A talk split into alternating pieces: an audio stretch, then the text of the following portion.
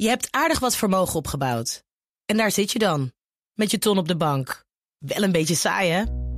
Wil jij, als belegger, onderdeel zijn van het verleden of van de toekomst? Bridgefund is een slimme fintech die een brug slaat tussen de financiële behoeften van ondernemers en van beleggers.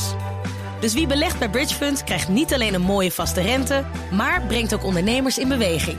Echt waar, met die ton kan je zoveel betere dingen doen. Bridgefund. Make money smile. Heb jij de BNR-app al? Met breaking news en live radio? Download de app en blijf scherp.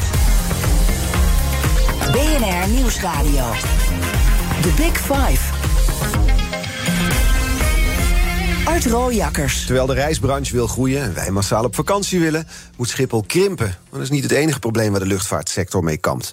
Personeelstekort en gebrek aan vliegtuigen zorgen ook regelmatig voor het uitvallen van vluchten. En dan moeten we ook toe naar een CO2-neutrale luchtvaart in 2050. In BNR's Big Five van de luchtvaart van de toekomst ga ik daarom in gesprek met vier kopstukken uit de luchtvaartsector. Vandaag de gast, algemeen directeur van Corendon, Steven van der Heijden. Welkom. Goedemorgen. Voordat we het gaan hebben over de maatregelen die Schiphol-topman eh, Ruud Zondag begin vorige maand uh, aankondigde, wil ik graag twee dingen van je weten. Allereerst, volgens jou zijn reisorganisaties doorgaans een stuk ambitieuzer dan vliegmaatschappijen als het gaat om duurzaamheid. Hoe komt dat? Nou, dat heeft met een aantal redenen te maken. Nou, een van de redenen is natuurlijk dat uh, er meer alternatieven zijn om te reizen dan met het vliegtuig. Dus als de consument klimaatbewuster wil reizen, dan heeft hij andere mogelijkheden. En ik denk uh, dat wij ook heel erg begaan zijn met uh, het klimaat, omdat dat ook van grote invloed is op, op onze bestemmingen. Kijk, mensen gaan natuurlijk op vakantie omdat ze ergens anders een fijn klimaat en een, en een prettige omgeving aantreffen. En als dat verdwijnt door opwarming of door uitdroging, ja, dan gaan mensen niet meer op reis. Dus er zijn meer motiva motivaties voor ons om, om daar ambitieuzer in te zijn. Twee jaar geleden was het het woord van het jaar, vliegschaamte. Heb je er zelf wel eens last van? Dat is mijn tweede vraag. Nou, persoonlijk wel. Uh, laat ik zo zeggen, vroeger uh, toonde ik trots uh, mijn reeks huisjes van de KLM. Ja. dat is wat. Nu staat het verstopt te verstoffen. Nee, nog niet helemaal. Maar ehm, ik, wij hebben onlangs een huisje in de polder gekocht. En misschien dat we daar een CO2-kamer gaan maken als een soort bewijs van vliegschaamte. Ja. Maar ehm, wat we wel merken is dat onze klanten er nog heel erg weinig last van hebben. Dus het is, het is een woord. En we benoemen het. Gisteren hoorden we het inderdaad over de gap tussen action en Ja. value. Daar had Frank Oostdam het over Ja. hier gisteren van de ANVR. Ja. Dus we dan hoorden we zeggen het belangrijk te vinden, maar we stappen gewoon in het vliegtuig. Er zijn maar heel weinig mensen die daadwerkelijk de keuze maken door uh, op een andere manier op reis te gaan of niet, uh, niet, niet in het vliegtuig te stappen. En toch, hè, de, de politieke, maatschappelijke sentimenten rondom de luchtvaart worden steeds kritischer. Er wordt, wordt kritischer naar gekeken. Wat, wat vind je ervan? Nou, dat vind ik eigenlijk wel terecht. Uh, kijk, weliswaar uh, biedt uh, is, is luchtvaart maar voor een heel klein gedeelte verantwoordelijk voor, voor de uitstoot. Uh, maar, In Nederland 4% zo'n beetje. Ja, nee, tussen 2,5 en 5 procent. De exacte aantallen, de exacte uh, percentage is moeilijk te bepalen, omdat je dat afhangt van de meetmethodes en tot hoe hoog je meet bijvoorbeeld. Maar het is een relatief klein percentage, maar het is wel een percentage dat uh, ook naar beneden zal moeten en waarvan, waarvoor de oplossing heel moeilijk te vinden is. Dat, dat maakt het, en het is natuurlijk heel zichtbaar. Dus, en, en, en vliegen zorgt niet alleen voor uitstoot, maar ook voor andere vormen van overlast. Bijvoorbeeld dat, dat geluid. Maakt, bijvoorbeeld geluid. Ja, dus daarom kwam, onder andere daarom kwam interim topman van Schiphol Ruud Zondag begin vorige maand met een aantal drastische maatregelen. Schiphol uh, gaat inzetten op minder nachtvluchten, privéjets, lawaaiige toestellen de toegang verbieden en geen extra start- en landingsbanen openen. Jullie, Corendon, reageerden als enige reisconcern positief. Ja. Om? Nou, omdat ons dat vrij logische maatregelen lijken. Als je ze even afpelt, één voor één benoemt. Kijk, er ligt uh, al een paar jaar in de polder een prachtige uh, luchthaven met een prachtige terminal die uh, vrijwel ongebruikt is. Lelystad. Lelystad. waarom niet alle privé vliegtuigen daarheen? Dat is iets langer op de achterbank richting Amsterdam Zuid, maar is even lang naar het gooien bijvoorbeeld. Dus dat hoeft geen probleem te zijn. En die vliegtuigen, die, die private jets, die vliegen ook over de stad aan. Dus daar hebben ook uh, daardoor heel veel minder mensen last van als dat naar Lelystad zou verhuizen. Ja, die vliegen allemaal naar de wat, welke ja, de Oostbaan. Ja, de, de oudste baan van over het centrum ja, dat van Amsterdam. Is over het centrum over, over Zuid heen. Dus dat, dat zorgt voor heel wat minder overlast. Want in de polder zijn er relatief weinig mensen die daar last van hebben. Dat geldt überhaupt trouwens voor het vliegen vanaf Lelystad. Oké, okay, dus privéjets naar de polder. Ja. Nou, goed idee. Dan hebben we nog die nachtvluchten. Ja, Nou ja, de nachtvluchten uh, hebben eigenlijk weinig economische waarde. En misschien dat je dat ook nog even moet specificeren. Uh, het, het gaat, de overlast die nu veroorzaakt wordt, is vooral uh, opstijgende vliegtuigen in de nacht. en, en de lawaaierigste categorie, met name de zware vracht, vrachtvliegtuigen. En als je die uit de nacht weghaalt, dan haal je een enorm stuk hinder weg uit de nacht. En het, het, het, economische offer is heel, relatief heel gering. Dus uh, ik denk dat dat een logische maatregel ja, is. Het plan was om vanaf 2026 s'nachts tussen 12 uur en 6 uur s ochtends dan echt op slot te gaan. Ja. ja. Er zijn wel van die hele vroege vakantievluchten, toch? Ja, kijk, zolang we er gebruik van kunnen maken en zolang iedereen dat doet, is het wel efficiënt om dat te doen. Omdat je daardoor je vliegtuigen in de drukke vakantieperiodes intensiever kunt gebruiken. Dus je gewoon vaker heen en weer ja, naar Zuid-Europa je, je, je, kunt dan drie keer op een dag, uh, op een, in een etmaal op en neer naar Zuid-Europa. Terwijl dat normaal binnen de openingsuren van Schiphol maar twee keer kan. Dus ja, zolang het kan uh, en zolang je concurrenten dat doen, doe je het zelf ook. Bovendien vinden de, de klanten dat best wel prettig, want die moeten weliswaar uh, s'nachts op, maar ze kunnen wel om 11 uur aan het strand liggen. Ja, dat is wel zo. Maar nu is het plan dus van 12 tot 6. Er was ook, werd er ook dan even gesproken, misschien wel van 11 tot 7, maar dan, dan raakt het wel meteen volgens mij een correndon. Ja, kijk, je hebt, onze vluchten zijn gemiddeld uh, 3,5, 4 uur. Mm -hmm. Dus dat is 8 uur plus een beetje omdraaitijd uh, om op en neer te vliegen. Dus je hebt wel 16 uur uh, openingstijd nodig, uh, minimaal, om twee vluchten te kunnen uitvoeren, twee retourvluchten te kunnen uitvoeren. Als het één wordt, dan, dan wordt het vliegen wel aanzienlijk duurder. Ja, want dan, wordt, dan gaat de prijs gewoon omhoog. Dan gaat de prijs omhoog. Dat, dat gaat natuurlijk al een klein beetje het geval zijn als de nacht echt op slot gaat. Omdat je dan een gedeelte van het jaar niet die derde vlucht per etmaal kunt uitvoeren. Maar dat zal heel beperkt zijn. Ik denk dat dat niet meer dan 10, 15 euro zal zijn. En we merken nu, want dat hoorden we gisteren en eergisteren ook... de prijzen zijn hoger geworden na corona. Stapt geen mens minder om in het vliegtuig? Nauwelijks, nee. Het, is, het, het, was natuurlijk al niet goedkoop. Hè. De gedachte dat een vliegvakantie voor iedereen was... Die, dat, die is sowieso al nooit echt waar geweest. Maar je ziet dat er een enorme uh, prijsstijging heeft plaatsgevonden... door uh, hogere brandstofprijzen, door hoge accommodatieprijzen en dergelijke. Dus ja, momenteel besteden mensen zo'n 1000 euro per persoon gemiddeld aan een vliegvakantie. Dus dat is voor een gezin met vier personen toch al gauw 4000 euro. Toch is het beeld dat ik ook bij Corendon heb... is dat jullie vliegvakanties, bijvoorbeeld naar Turkije... bereikbaar hebben gemaakt van een hele grote groep mensen. Ja, ik denk niet dat alleen wij daar een bijdrage aan geleverd hebben. Maar Turkije is zo'n land uh, waar met name de all-inclusive vakanties uh, heel erg belangrijk uh, waren in het begin. En, en trouwens nog steeds. En dat was een, is een hele efficiënte manier van op vakantie gaan. Hè. Grootschalig. ja, er wordt weinig verspilling. dus dat kan heel efficiënt. Dus dat, dat is inderdaad een, een, een soort product wat, wat voor ons. Uh, heel belangrijk is geweest en wat ook aan de basis heeft gestaan van ons succes. En dan denk ik dus, jullie hebben dat voor een grote groep mensen is dat bereikbaar geworden. Een vliegvakantie naar Turkije na een all-inclusive. Als die prijzen omhoog gaan, dan zitten jullie ongetwijfeld te berekenen. Tot hoe ver dat kan gaan voordat jullie denken, ja, maar nu, nu gaat het ons klanten kosten. Ja, we hebben daar eigenlijk niet zoveel keuze in. Omdat natuurlijk de, de prijsstijging uh, uh, vindt plaats door factoren die buiten onze invloedssfeer liggen. Dus we worden daarmee geconfronteerd. We waren dit jaar wel bang dat behoorlijk wat mensen zouden afhaken. Maar dat lijkt toch nauwelijks het geval te zijn. Uh, we hebben ook daar onderzoek naar gedaan, maar er is maar een heel klein percentage wat afhaakt door hogere prijzen. The Big Five. Art Rojakkers. En vandaag de gast Steven van der Heijden, algemeen directeur van reisorganisatie Corendon.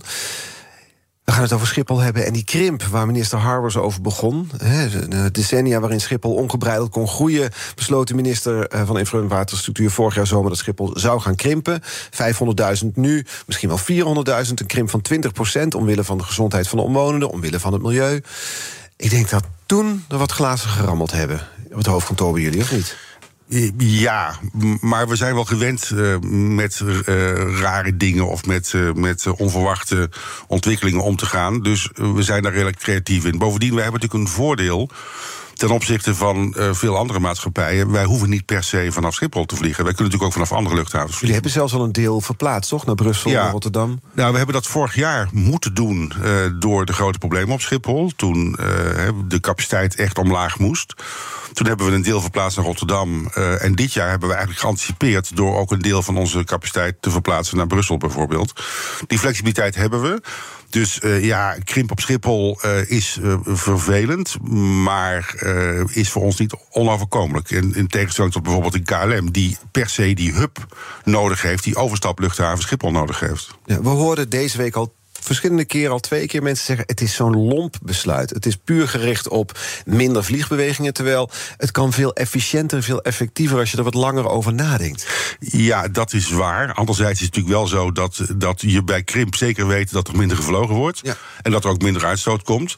Dus het is in wezen het simpelste besluit. Maar ik ben het wel helemaal eens dat het ook een ongenuanceerd besluit is. Want uiteindelijk gaat het niet om het aantal vliegbewegingen. Het gaat om de overlast. Het gaat om de uitstoot. En eh, daar kun je wel. Eh, uh, wat genuanceerdere set maatregelen voor nemen. Ja, want de, toch even een uitstapje. De vraag naar vliegvakanties. Gaat het de komende jaren afnemen of toenemen? Uh, dat hangt een klein beetje af van de prijsontwikkeling, denk ik. -hmm. Ik denk dat uh, bijvoorbeeld vliegschaamte daar niet zo'n hele grote invloed op gaat hebben. Maar ik denk dat die dus nog wel door zal groeien. Ja, dus aan de ene kant willen we blijven vliegen. Neemt de vraag naar vliegvakanties toe. Aan de andere kant moet Schiphol gaan krimpen. En komen er dus minder slots vrij voor luchtvaartmaatschappijen. Dat, dat zorgt voor spanning. Ja, maar dat wil nog niet zeggen dat er ook minder mensen kunnen vliegen. Want als je met grotere vliegtuigen gaat vliegen, dan kun je met minder vluchten toch hetzelfde of een groter aantal mensen vervoeren. En ik denk dat die tendens dat die is nu al zichtbaar. En ik denk dat die nog zichtbaarder wordt. En wij gaan ook met iets grotere vliegtuigen vliegen. En als eh, er daadwerkelijk krimp gaat optreden, dan zullen wij overstappen naar whitebodies. Dus naar toestellen waar misschien wel twee keer zoveel mensen in kunnen. Om op die manier met hetzelfde aantal slots, of met minder slots, toch hetzelfde aantal mensen te kunnen vervoeren. Ja, want hoeveel groter zijn die toestellen dan? Ja, als je bijvoorbeeld, wij gaan eh, vanaf november gaan we eh, zelf op Curaçao vliegen, bijvoorbeeld. Dat gaat met een A350-900 uh, in zogenaamde full economy. Dus met andere woorden, alleen maar economy class. Daar kunnen 430 mensen in. En het toestel wat we nu gaan inzetten uh, op, de, op de kortere afstand uh, is de MAX 9. Daar kunnen 213 mensen in. In tegenstelling tot de 189 mensen die nu in, de, in een traditionele 800 uh, kunnen. Dus de, de groei van het aantal stoelen in, in, in vliegtuigen is wel een tendens die je ook duidelijk ziet. Ja, en jullie kunnen dus uitwijken naar andere luchthavens. Bijvoorbeeld, hè, dus we hadden het al over Rotterdam, Brussel, ja. Eindhoven. Maakt het wel een beetje minder efficiënt natuurlijk. Hè, want je hebt het liefst natuurlijk je vloot op één luchthaven. Waardoor je hem ook zo efficiënt mogelijk kan inzetten. Uh, hè, want nu moet je natuurlijk, als je capaciteit, capaciteit verdeelt over luchthavens, heb je ook een groter risico dat als je kapot gaat, als een toestel kapot gaat, dat je niet onmiddellijk een vervangend toestel hebt. Dus hè, de, de kans op, op verstoring is wel, wel wat groter. Maar wij hebben, wij hebben alternatief. Sorry? Heb je ook meer personeel nodig? Uh, wij zullen ongetwijfeld daardoor wat meer personeel nodig hebben. Maar dat is niet heel erg. Dat is niet, niet heel grootschalig. Nee. Schiphol wil de havengelden voor, voor vliegtuigmaatschappijen verhogen. Ik dacht, een derde komt er bovenop zo'n beetje, dacht ik, hè, de komende drie jaar. Ja, dat, dat, dat doen ze om daarmee de verliezen van COVID te compenseren. Dat is niet echt een milieumaatregel. Maar speelt dat mee in het besluit dan ook omdat, je, dat jullie als Corendon denken, nou, dan kunnen we ook naar andere luchthavens? Ja, wat, wat, wat we zien uh, is dat dit jaar hebben we ook te maken gehad met een hogere uh, vliegtax, een, een, een, vliegbelasting. Dat heeft niet echt uh, grote gevolgen gehad voor het aantal mensen dat vanuit Nederlandse luchthavens vliegt, vergeleken met de mensen die kiezen voor buitenlandse luchthavens. Ik denk dat dat prijsverhoging van een paar tientjes niet echt heel veel effect gaat hebben. Kijk, als je een los vluchtje hebt, als je met je jaarclub naar Lissabon gaat, je betaalde normaal 100 euro voor een vlucht en dat wordt 140 euro, dat is 40% prijsverhoging. Mm -hmm. Als je een, een vliegvakantie boekt van 1000 euro en dat wordt 1040, is dat 4%. Dus dat effect zal beperkt zijn. Maar het heeft, alles heeft natuurlijk wel zijn grenzen. Ja. Ja. We hadden het al over Curaçao, dat jullie daar vluchten naar gaan aanbieden. Daar past de kettingvraag bij. Gisteren was de gast Jochem Kroon, luchtvaartjurist. Hij is ook adviseur en eigenaar van Kroon Aviation Lawyers. En had deze vraag voor jou. Ik heb uh, net gelezen dat uh, Corendon vanaf uh, november vijf keer per week... met een Airbus A350-900 naar Curaçao gaat. Hm? Dat zijn 300 passagiers. Eerst had Corendon een allotment op uh, KLM. Een allotment? Nu, een, sorry, een uh, capaciteit op KLM ja? gereserveerd voor hen. Maar nu gaan ze dus eigenlijk de directe concurrentie met KLM aan. En zij uh, hebben niet transferpassiers, maar passiers die opstappen hm? op Schiphol. Eerste opstap op Schiphol hebben. Um, wat vindt hij van mijn plan met betrekking tot Schiphol? Um, alles gelijk trekken qua kosten. Dus voor transferpassagiers en uh, passagiers met eerst vertrek betalen allemaal hetzelfde. Ja. Ook tickettax. En dan, ja, noem het het tientje van Jetten. Dat die 10 euro opslag per vertrekkende passagier, wat, wat die passagier ook is, transfer of eerste vertrek, om daarmee te investeren in de decarbonization projecten. En bijvoorbeeld in Curaçao. Ja, de vraag van uh, Jochem Kroon. Dus uitgebreider heeft dus een plan. Want hij zegt het is oneerlijk dat transferpassagiers minder betalen dan passagiers die vertrekken van Schiphol. Als je er nou gelijk trekt en iedereen een tientje laat betalen, dan heb je daarmee een reserveringsfonds om te investeren. Ja, de, de, de vraag is, is wat complex. Uh, ik dacht dat die vragen trouwens kort en bondig moesten ja, zijn. Dat was maar goed, dat dat, ja. Maar uh, nou, eerst het eerste deel van de vraag. Uh, wij gaan de concurrentie met KLM aan. Ja, nou ja, KLM kan ons niet meer faciliteren, vandaar dat we zelf gaan vliegen. Maar wij hebben eigenlijk niet zoveel ruimte bij KLM. Ja, KLM gaat voor meer opbrengst per stoel. En wij hebben juist voor vliegvakanties wat scherpere prijzen nodig. Dus vandaar die keuze. Ook de keuze van KLM om ons niet meer te. En wij hebben eigen hotels op Curaçao. Dus die, we hebben die, die, die capaciteit gewoon nodig. Als we in één hotel Mensen extra hebben. Mensen, ja, dan, dan, dan, als we één hotel extra hebben, zoals we dat hebben vanaf november, hebben we ook meer stoelen nodig, meer capaciteit nodig. Maar we hebben eigenlijk niet zoveel last van het feit dat. Um, de KLM voor overstappende passagiers uh, uh, geen uh, extra geld betaalt. Omdat de Curaçao is een markt eigenlijk vooral vanuit Nederland. Dus iedereen stapt in Nederland op, ook bij de KLM. En dat betekent dat ook, bij de, ook passagiers die met KLM vliegen... betalen de, dat bedrag in, de, in de havengelden. Dus dat, dat, dat is niet echt een groot probleem. Maar ik ben wel van met, met Jochem Kroon van mening dat het vrij oneerlijk is dat de tarieven voor opstappende passagiers in Nederland dat die veel hoger zijn dan voor uh, overstappende passagiers, die in feite daar uh, bijna niks voor betalen. Dat is natuurlijk de bedoeling dat Nederland daarmee zijn verbindingennetwerk op peil houdt, omdat de overstapluchthaven uh, Schiphol daarmee concurrerend wordt. Maar die verschillen worden wel heel erg groot. En die, we moeten ons wel afvragen: zijn er niet grenzen aan de omvang van de transferluchthaven? En als je toch gaat reduceren, moet je dat niet ook een klein beetje financieel veroorzaken door die transferpassagiers te gaan belasten. Dus ja, ik ben het in die zin wel met hem eens dat het verschil nu wel erg groot aan het worden is. En het hele concept van zo'n overstapluchthaven, zo'n hub, zo'n transferluchthaven, midden in een druk bewoond gebied als de Randstad, is dat houdbaar in deze tijd? Ja, ja dat, is, dat is lastig. Kijk, vroeger was, uh, moest alles wijken voor het vestigingsklimaat. En hadden mensen er ook niet zo heel erg veel problemen mee. Ja, dat is natuurlijk wel een beetje uit de hand gelopen. Kijk, Schiphol is uh, een van de allergrootste luchthavens van Europa, zelfs ter wereld. En dat zou best wel een beetje kleiner mogen. Alleen ja, de vraag is: uh, hoeveel kleiner kan je het maken zonder dat de functie helemaal verloren gaat? En dat is heel moeilijk reguleerbaar. Ook al omdat heel veel uh, luchtvaartregelgeving en slotregelgeving is internationaal, is Europees. Dus ook de Nederlandse overheid heeft relatief weinig middelen om daar invloed op uit te oefenen. Ja. Met als gevolg dat die, die, die, die luchthaven, dus die hubfunctie voorlopig zal blijven. Die, nou, de hubfunctie zal sowieso blijven, omdat de, onze belangrijkste carrier, die KLM-groep, ja, dat is nou eenmaal een, een, een luchtvaartmaatschappij die die hub heel erg nodig heeft.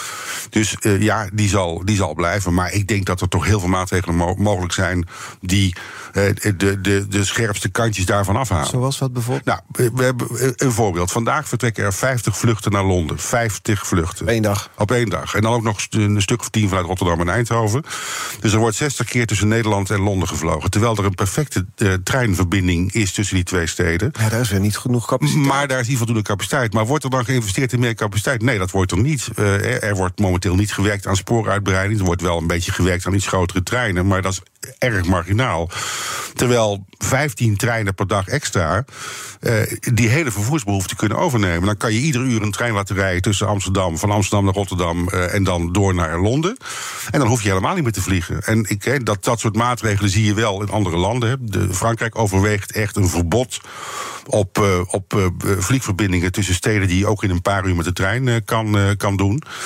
maar binnen Europa is er eigenlijk nog helemaal geen draagvlak voor. En dat is jammer, want dat, dat, daarmee kun je behoorlijk percentage van de vluchten verminderen. Ja, maar ja, tegelijkertijd is die verbinding naar Londen is er dan wel beperkt. Maar is er een goede verbinding, net als naar Parijs? Ja. Dat was het dan ook meteen. Ja, dat is, dat is natuurlijk ook, ook vrij dramatisch. Hè. Je kan wel kritiek hebben op het feit dat er nog zoveel gevlogen wordt. Maar als je als overheden ook Europees niks doet om versneld een hoogsnelheidsnetwerk aan te leggen Kijk, je zou in principe alles binnen 6, 7, 800 kilometer in Europa zou je per trein moeten kunnen doen. Maar dan moet je wel rails voor aanleggen. Dan moet je wel uh, voor samenwerken. En ja, dat, dat, dat, hè, dat, is heel jammer. Want daar zou ik een zeer groot voorstander van zijn. Alleen maar vliegen als het echt niet anders kan. En de trein daar waar het wel kan. Als je grote landen hebt, zoals Frankrijk, Italië, Spanje. Maar bijvoorbeeld ook China en Japan. Ja, Japan uh, vliegt bijna niemand meer domestic op afstanden uh, korter dan, dan 600, 700 kilometer. En in Frankrijk wordt er ook bijna niet meer gevlogen tussen bestemmingen als Parijs en Lyon bijvoorbeeld. omdat daar al 25, 30 jaar een hogesnelheidsverbinding ligt. Terwijl vanuit hier kun je gewoon nog steeds naar Aken vliegen vanuit Amsterdam. Nou, Aken heeft geen luchthaven, maar, uh, nee, maar, maar en dat, dat, is vrij weinig. Maar je kan nog steeds naar Brussel vliegen, je kan naar Luxemburg vliegen, je kan naar Frankfurt vliegen. En dat is, dat is wel jammer, want dat zijn steden die je in een paar uur ook met de trein zou moeten kunnen bereiken. Ja. Ja, maar dan moet daar dus in geïnvesteerd worden. Biedt Corendon al treinreizen aan? Uh, nee, want wij, onze hotels liggen op, over het algemeen op eilanden. Nou, daar gaat nooit een trein, trein komen. Nee, maar kijk, het is natuurlijk voor mij wel makkelijk om te zeggen dat, uh, dat daar treinen moeten komen, omdat het voor onze bestemmingen geen soelaas biedt. Mhm. Maar het maakt het probleem luchtvaart wel een heel stuk kleiner. Op het moment dat er alleen nog maar gevlogen wordt daar waar er geen alternatief is. Uh, abonneer je trouwens op onze podcast, hoef je geen aflevering te missen. En dan praat ik zo verder met Steven van der Heijden, algemeen directeur van reisorganisatie organisatie Corendon. We hebben het over de verduurzaming van de luchtvaart onder andere. Blijf luisteren. Je hebt aardig wat vermogen opgebouwd. En daar zit je dan, met je ton op de bank. Wel een beetje saai, hè? Wil jij, als belegger, onderdeel zijn van het verleden of van de toekomst? Bridgefund is een slimme fintech die een brug slaat tussen de financiële behoeften van ondernemers en van beleggers. Dus wie belegt bij Bridgefund krijgt niet alleen een mooie vaste rente, maar brengt ook ondernemers in beweging. Echt waar! Met die ton kan je zoveel betere dingen doen. Bridge Fund. Make money smile. 30 mei, Unlocked. Het event dat de deur opent naar Composable Commerce. Unlocked is exclusief voor groothandels, brands en retailers. Gratis aanmelden, kega.nl. BNR Nieuwsradio. The Big Five. Art Rooijakkers. Welkom bij het tweede half uur. Deze week vier kopstukken over de luchtvaart van de toekomst. Eerder deze week sprak ik met Frank Oosdam, directeur van de Algemeen Nederlandse Vereniging van Reisondernemingen, de ANVR, over het toekomstige vlieggedrag van de consument. Dus terug te luisteren via de BNR-app. Vandaag de gast Steven van der Heijden, algemeen directeur van reisorganisatie Corendon. En komende half uur wil ik graag nog twee onderwerpen sowieso met je bespreken: de capaciteit van Schiphol en duurzaamheid. Dus met het laatste beginnen. Het hele imago van vliegen is natuurlijk niet bepaald duurzaam. Zijn jullie er veel mee bezig bij Corendon? Zijn er veel wat? Zijn jullie daar veel mee bezig? Ja, wij zijn er heel veel mee bezig. Uh, maar niet alleen vanuit een vliegperspectief, maar natuurlijk ook uh, andere onderdelen van de reizen. Met name ook uh, die onderdelen waar we wel wat aan kunnen doen. Bijvoorbeeld de, de bestemmingen want wij zijn niet primair een luchtvaartmaatschappij. Wij zijn natuurlijk een reisonderneming. Wij verkopen vakanties en we verkopen dus ook bestemmingen. Mhm. En dat vliegtuig is eigenlijk alleen maar een middel om daar te komen. Dus voor ons is het breder dan alleen maar vliegen. Dus dat betekent dat uh, met name op het gebied van, uh, van de verduurzaming van hotels. Niet alleen onze eigen hotels, maar ook partnerhotels. Uh, daar hebben we een behoorlijk programma voor opgezet. Ja. En is het dan zo, want die, de toeristen die jullie vervoeren, doen dat veel al via het vliegtuig. Is het dan zo dat je in je privéleven dat probeert te compenseren door elektrisch te fietsen en thuis zonnepanelen te hebben? Zo? Ja, uiteraard. Maar dat, is, uh, ja, dat mag natuurlijk eigenlijk geen naam hebben vergeleken met de uitstoot die wij als Corendon uh, veroorzaken. Nee, maar ik probeer, uh, of, ik, ik rij inderdaad elektrisch, ik fiets elektrisch, ik, zonnepanelen, noem maar op. De, de, de, de riedel die inmiddels iedereen heeft. En waarbij dat niet alleen maar milieugedreven, maar ook nog zelfs financieel gedreven kan zijn. Mm toch even clichébeeld van Corendon. Dan zie ik die twee mannen, Corendon. Ik zie uh, goedkope aanbiedingen naar Turkije toe. Dan denk ik, dat is een andere wereld dan de wereld van verduurzaming. Ja, dat is zo. Uh, uh, dat ben ik helemaal met je eens. maar zo goedkoop is het niet meer. Daar hebben we het net over gehad. je praat toch over minimaal 1000 euro gemiddeld per persoon. Dat zijn natuurlijk de aanbiedingen die opvallend zijn. Maar mhm. gemiddeld is die prijs heel veel hoger. Maar ja, dit is wel onze business. En toen wij daar ruim 20 jaar geleden mee begonnen... was dat natuurlijk helemaal nog geen thema. En je kan nu wel zeggen van, uh, nou ja, het is niet duurzaam, ze stoppen ermee. Maar dan neemt een ander onze plek in. En dan schiet wel nog niks mee op. Dus wij zullen toch moeten proberen om daar waar mogelijk ons businessmodel uh, wel te verduurzamen. Maar dat is niet zo eenvoudig. Dat doen jullie onder andere door in één klap de vloot te vernieuwen, begrijp ik. Ja. Vertel. Nou, wij hebben natuurlijk internationaal uh, een behoorlijke vloot van zo'n kleine 40 toestellen. Waarvan er drie in Nederland zijn, vast zijn gestationeerd. En die drie toestellen worden dit na najaar. Allemaal vervangen door uh, de modernste generatie, de, de 737 MAX 9. Die zo'n 40% zuiniger uh, is. En dus ook minder uitstoot uh, veroorzaakt. En ook veel stiller is trouwens. Dus ja, dat, dan zijn we in één klap zo schoon mogelijk als het om vliegen gaat. Met de Nederlandse vloot hebben we het dan over. Met de Nederlandse vloot. Maar de, de internationale vloot die wordt ook vernieuwd. En die, daar zijn we ook al volop mee bezig. De helft is al van de nieuwste generatie. En de komende twee, drie jaar geldt, gaat dat ook voor de andere vliegtuigen gelden. Hoeveel scheelt dat qua uitstoot? 40 procent uh, per stoel uh, scheelt dat in uitstoot. En vliegtuig, of is dat dan weer niet te berekenen? Uh, ja, het vliegtuig is iets groter dan het vliegtuig dat vervangen wordt. Dus dan praat je over zo'n 25 procent. Omdat er meer mensen in gaan? Omdat er wat meer mensen in kunnen. maar nog steeds 25 procent per vlucht. Dan hebben we het over uitstoot en geluid. Ze zijn ook stiller. Ja, geluid zijn veel stiller. Ja, ze zijn aanzienlijk stiller. En als je ergens onder een baan van Schiphol gaat staan en je gaat luisteren, dan is dat verschil heel erg merkbaar. Word jij gestimuleerd door de overheid om dit, dit soort vernieuwingen door te voeren? Enigszins, maar nog onvoldoende. Er is nog relatief weinig differentiatie uh, als het gaat om de tarieven op Schiphol uh, naar geluid of naar uitstoot. Dat zou wel een beetje sterker mogen. Als je het nou hebt over de verduurzamingsagenda op Schiphol, dan vind ik dat een grotere differentiatie uh, naar uitstoot en geluid wel mogelijk zou zijn. Dus dat de, de herriebakken zwaarder belast worden dan nieuwe toestellen die minder geluid maken en minder uitstoot? Ja, dat is al wel een beetje zo. Maar nog Wat voor manier is dat nu? Nog, nou, de tarieven zijn wel uh, gelaagd. Dus als je, uh, als je onzuinigere toestellen hebt die meer uitstoot uh, veroorzaken, dan betaal je er wel wat meer voor. Maar er zijn ook weer allerlei rare maatregelen die daar weer tussendoor fietsen. Bijvoorbeeld het, feit, nou, bijvoorbeeld het feit dat vrachttoestellen, die vaak tot de lawaaiigste categorie behoren en de onzuinigste categorie behoren, die krijgen ongeveer 50% korting op de haventarieven van Schiphol. Met welk idee?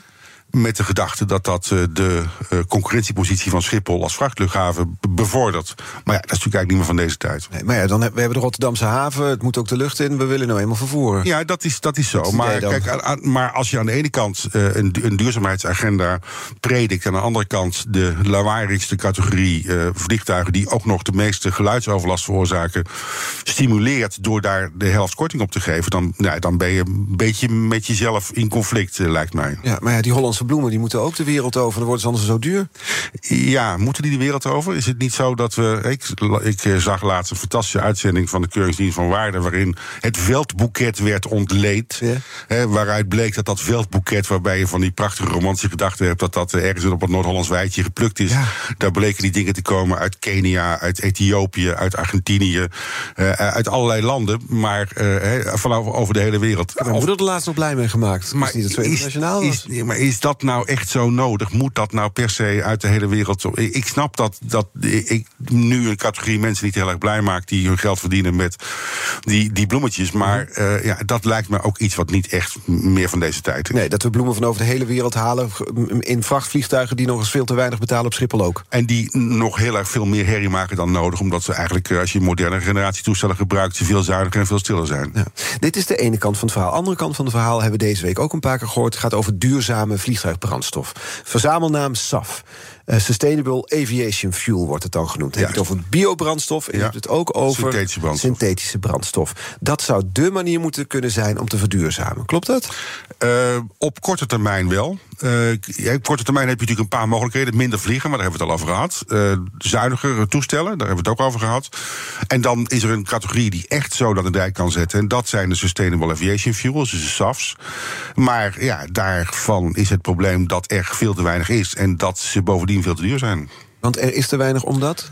Omdat er onvoldoende geproduceerd wordt. Uh, Gaat in de markt. Je hebt, ja, maar je moet daar wel raffinaderijen voor bouwen. Je moet, je moet daar wel wat aan doen. Dat gebeurt wel, maar dat gebeurt nog op veel te kleine schaal.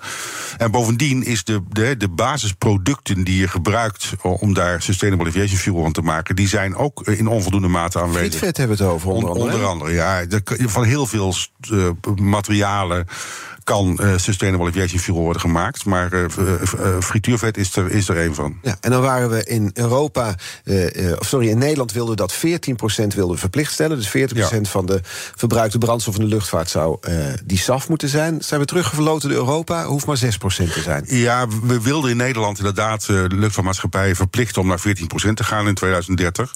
Dat mag niet van Europa. Dat moet een level playing field zijn. Dan is ieder land hetzelfde. Maar de airlines hebben wel in een afspraak met de overheid zich verplicht om daar 14% van te maken. Dus dat is nog een interessante discussie. Uh, wat wij nou in Nederland uh, gaan doen. Kijk, dat is natuurlijk wel een, wel een dilemma. Hoe meer SAF, uh, hoe duurder je vluchten worden. Want SAF is echt, dat voor passagiers? Nou, SAF is vier, vijf keer zo duur. dat, dat varieert een beetje. Maar vier, vijf keer zo duur als normale brandstof. En brandstof is goed voor 35, 40 procent van de kosten van een vlucht. Dus op het moment dat je naar, uh, zes, naar, naar, naar 16% zou, of nou, sorry, naar 14% zou moeten in plaats van 6, dan praat je toch wel over 60, 70 euro op een gemiddelde vlucht binnen Europa extra. Nou, dat is wel heel erg groot als het gaat om de, verschil, de prijsverschillen met vluchten net over de grens bijvoorbeeld. En da daar komt er nog eens bij dat SAF op basis van biomassa heeft dan ook weer volgens mij zo zijn problemen en is niet altijd voor het klimaat. Ja, de, de, afhankelijk van, van welke materialen SAF wordt gemaakt, praat je over een reductie van 60 tot 80 procent van de uitstoot. Dus dit, ook SAF is niet uitstootvrij.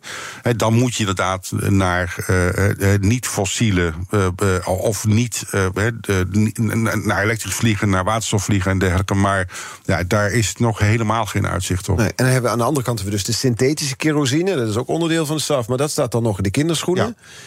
Kan dat nou toch eigenlijk? Ja, dat is onbegrijpelijk, uh, vind ik, dat we daar uh, eigenlijk zo laks mee zijn uh, om dat te ontwikkelen. En dat heeft natuurlijk toch te maken met het feit dat het nog steeds zo makkelijk is om fossiele brandstof te produceren. Waar natuurlijk even zaten we in een situatie dat dat heel erg duur werd. Hè, in het begin van het Oekraïne-conflict, of Oekraïne-oorlog. maar ja, die brandstofprijzen hebben zich genormaliseerd. En dus is de interesse om alternatieven te ontwikkelen in deze kapitalistische maatschappij, die is niet heel erg groot. Dus, Doen jullie daar iets aan als Corendon? Nou ja, dat is. Nee, nou laat ik zo zeggen. We doen wel wat aan bijmengen. We, mengen nu onverplicht uh, eh, 1% bij. Dat wordt 2, als we het kunnen vinden. Want dat is, uh, dat is nog, nog maar de vraag. Maar als het gaat om ontwikkeling van, van SAF, niet. Ehm, maar wij hebben er geen enkel probleem mee om een passagier meer te laten betalen. op het moment dat de overheid dat zou stoppen in een versnelde ontwikkeling van synthetische brandstof bijvoorbeeld. Die zou dus de, de, de, de, de weg naar SAF zeg maar, op gang moeten helpen. Het moeten ja, versnellen. Ja, Waar dat, moet dat vandaan komen? Nou ja, dat is, is natuurlijk een technologische ontwikkeling die je zal moeten stimuleren. Dat is scheikundig. En als je, en als je, ja, maar als je, en als je er meer geld in stopt, bijvoorbeeld door ook de investering te ondersteunen. De investeringsfondsen werken over het algemeen vrij goed. Als de overheid tegen uh, gunstige voorwaarden uh, geld ter beschikking kan stellen om, uh, om productiefaciliteiten te ontwikkelen, dan denk ik dat, dat die ontwikkeling een stuk sneller kan dan nu. Ik denk dat het ook een terrein is waarop Nederland een voorsprong zou kunnen nemen met als een de, de kwalitatief hoogstaande technische universiteiten bijvoorbeeld. Moeten we nog over elektrisch vliegen hebben? Of zullen we gewoon samen besluiten dat het pas in 2050 iets kan worden? Ik denk uh, dat als ik 85 ben, dat is, duurt niet zo nou, het duurt nog ruim 20 jaar, ja. uh, dat we dan wellicht uitzicht hebben uh, op, een, op elektrisch vliegen. Maar zeker voor de afstanden die wij nodig hebben, die 2500, 3000 kilometer, is daar echt volstrekt geen enkele uitzicht op momenteel. Nee, en dan komt de vraag dat de luchtvaartsector in 2050 klimaatneutraal wil zijn. Dat is onmogelijk. Um, Want we zijn er net achter dat SAF nog in de kinderschoenen staat. Ja, 2050, 2050 is natuurlijk wel, nog wel vrij ver weg, 27 jaar. Uh -huh. uh, ik mag toch hopen dat we dan wel uh, de concretere mogelijkheden hebben. Maar ik denk dat dat een combinatie zal zijn van minder vliegen en een heel groot, veel groter deel synthetische brandstoffen. Waardoor je die reductie misschien van 70, 75, 80 procent hebt bereikt. Maar 100 procent klimaat klimaatneutraal lijkt mij onmogelijk. Ook in 2050. Je hebt aardig wat vermogen opgebouwd. En daar zit je dan, met je ton op de bank. Wel een beetje saai, hè? Wil jij, als belegger, onderdeel zijn van het verleden of van de toekomst? Bridgefund is een slimme fintech die een brug slaat tussen de financiële behoeften van ondernemers en van beleggers. Dus wie belegt bij Bridgefund krijgt niet alleen een mooie vaste rente, maar brengt ook ondernemers in beweging. Echt waar! Met die ton kan je zoveel betere dingen doen. Bridge Fund. Make money smile. 30 mei, Unlocked. Het event dat de deur opent naar Composable Commerce. Unlocked is exclusief voor groothandels, brands en retailers. Gratis aanmelden, kega.nl. BNR Nieuwsradio. The Big Five. Art Rojakkers. Je luistert naar BNR's Big Five over de luchtvaart van de toekomst. Morgen praat ik met Bram Peerlings. Hij is wetenschapper bij het Koninklijk Nederlands Lucht- en Ruimtevaartcentrum, de NLR. Over de mogelijkheden op het gebied van schone brandstoffen. Vandaag de gast Steven van der Heijden, algemeen directeur van reisorganisatie Corendon. We gaan iets meer naar de nabije toekomst kijken. Het zomerseizoen staat voor de deur. Vorig jaar, 2022, ik sprak Attilay Oesloer begin dit jaar... die zei 2022 was voor ons het jaar van de vrijheid. We mochten weer vliegen, maar ook het jaar van die wachtrijen op Schiphol. Die chaos die we allemaal nog weten. Hoe kijken jullie naar deze zomer? Een, stuk relaxter, moet ik zeggen. Uh, we hebben net een soort uh, generale repetitie gehad in de meivakantie... en dat is goed verlopen. Schiphol die is daar heel blij mee, wij ook. Het is wel het gevolg van het feit dat we toch al nog wel wat gereguleerd hebben. Dus nog wat reductie hebben toegepast in bepaalde delen van de dag. Maar dat lijkt op orde. Uh, en op andere luchthavens is dat ook zo. Dus we kijken met veel minder vrees naar het hoogseizoen dan afgelopen jaar. Ja, tientallen miljoenen schade vorig jaar voor jullie? Ja, dat is, ja, dat is moeilijk te meten. Kijk, je hebt natuurlijk enerzijds omzetverlies en anderzijds schade. De schade is beperkter dan die tientallen miljoenen, maar we hebben wel heel veel omzet gemist. Dat is volstrekt duidelijk. Kijk, uh, wat voor percentage omzet hebben we? Ja, dat is, dat is heel moeilijk te zeggen. Ik maar uh, zelfs 3, 4 procent uh, omzet missen betekent in ons geval 20, 25 miljoen minder omzet. Dus, uh, maar dat is nogmaals heel moeilijk uit te rekenen, omdat veel mensen zijn uh, afgeschrikt, wilden niet vliegen en wilden zeker niet vanaf Schiphol vliegen en hebben andere keuzes gemaakt. Ja. Want dan is het ook een reputatie. Wat is het? Komt te voet en gaat te paard? Ja. Merk je dat bij reizigers? Ja, dat is, ja, dat is zo. Maar anderzijds, er zijn niet zoveel alternatieven. Als jij op, uh, op vliegvakantie wil, zal je in een vliegtuig moeten stappen. Mm. En dan is de kans het grootst dat je op Schiphol terechtkomt, omdat daar ruim 80% van het vliegverkeer van Nederland plaatsvindt. Ja. Er is veel gebeurd. Er is veel beveiligingspersoneel bijgekomen. Onder andere is ook een wisseling geweest van topman. we hebben nu Ruud Zondag, die daar de scepter zwaait, naar Dick Benschop. Hoe doet hij het? Uh, ja, dat valt moeilijk nog te zeggen in zo'n korte tijd. Kijk, dat deze problemen opgelost uh, moesten worden, is duidelijk.